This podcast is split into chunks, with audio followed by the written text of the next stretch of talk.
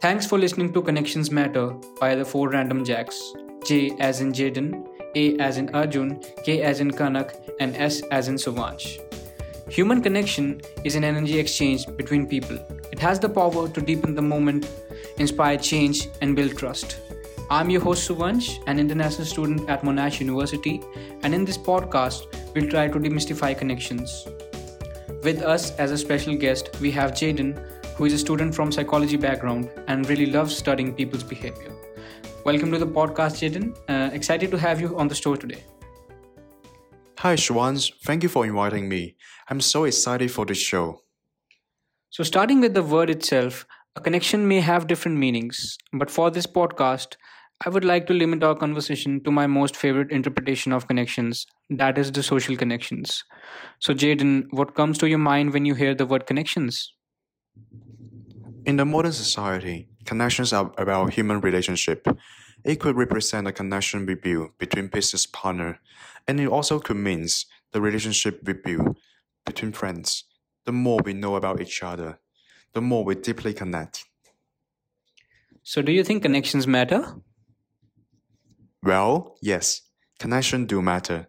Strong ties with family, friends, and the community provide us with happiness, security, support, and sense of purpose. Being connected to others is important for our mental and physical well-being and can be a protective factor against anxiety and depression. Okay. Uh, with the COVID-induced lockdowns resulting in thousands of students studying at home and unable to leave their houses for extended periods, there are a number of concerns, one of the major ones being mental health. How important do you think our connections are in these uncertain times? To combat with these negative effects and thoughts, I cannot stress how important your connections are. To answer a question, I believe that certain organizations such as the Study Melbourne in Victoria or some other organization in a different state or country play a very imp- vital role in making sure that the international student community is actively engaged in as much virtual activities. To give you an example, I love attending the Confidence Hacker workshops, which really helped me answer the what-if questions that arise in my mind due to the stress of COVID, such as career progress, physical fitness, and many other issues. I find these kind of workshops and events to be the means of spreading happiness and also building connections.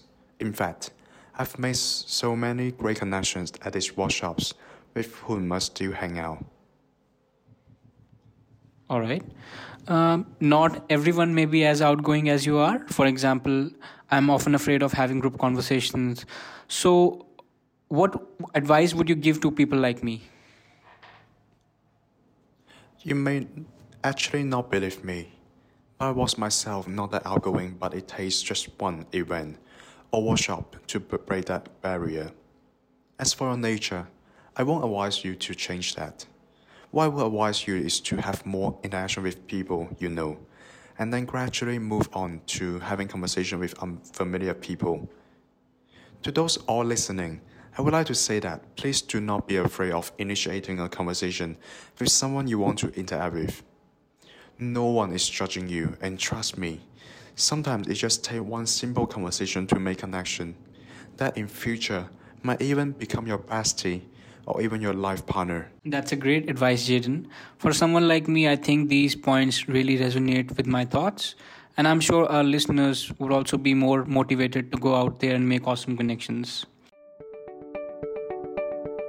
As social distancing measures could be in place for a much long time, the toll isolation is taking on our well-being is likely to become more pronounced before the measures are lifted. So how should the international community stay connected, and what are your thoughts on that? Personally, being an international student myself, I love how we have shifted from in-person meeting to online meetings in such a grateful manner. In my own opinion, virtual meetings provide an excellent platform to be honest about your feelings, use positive self-talk, practice mindfulness techniques, and of course, main connections. I think this is the right time for students to participate in as many social events and as many connections as possible. Not only does it help you in your job search, having good connections matters a lot, as you gain more knowledge, build confidence, and even share your thoughts and ideas with freedom. Absolutely spot on, Jayden. Many international students are away from their family and friends in their home country. Moreover, there are many students who cannot come to Australia and have to study online. I think it's really important for them to connect with new people and also enhance their existing connections. Nice inference, Shwanj. I, f- I think we all can agree that COVID has quite negatively impacted the inter- international student community. With campus closed with a little warning and loss of part-time employment for university students, students have found it very hard to cope with the mental stress as well as the financial stress. Amongst all these barriers, having your connections such as your housemate or fellow classmate play a very important as they act as a support system and help maintain a very happy environment. The same goes for students outside Australia who are studying online. For them, the connections such as their family, the friends, play an equally supportive role. Mm-hmm. So in Australia, it's estimated that forty-five percent of people will experience a mental health condition in their lifetime. In any one year, around one million Australian adults have depression and over two million have anxiety. Being from a psychology background, what are your thoughts on that? Look like you have done your homework. You are absolutely right. Research shows us that loneliness is on the rise, and it contributes to the cause of anxiety and depression, and that lack of human connection can be more harmful to your health and than obesity, smoking, and high blood pressure. Therefore, we need to make sure that as international students, we try to support each other by connecting emotionally. For example, we just need to ask that simple question like, "How you're doing, my friend?" Okay, so to conclude, uh, connections do matter, even though every single one of us have a different style of connecting with people. As humans, we all need that kind of support, and I believe it's also our responsibility to support others if we are in that helping state. Sometimes it might be scary to make those first steps to connect, but one workshop or one meeting could potentially break that ice. So to all listeners, be it international students or any other person, I would like to end this podcast by quoting Fred Rogers. It goes something like this. "If only you could sense how important you are to the lives of those you meet, how important you can be to people you may never even dream of.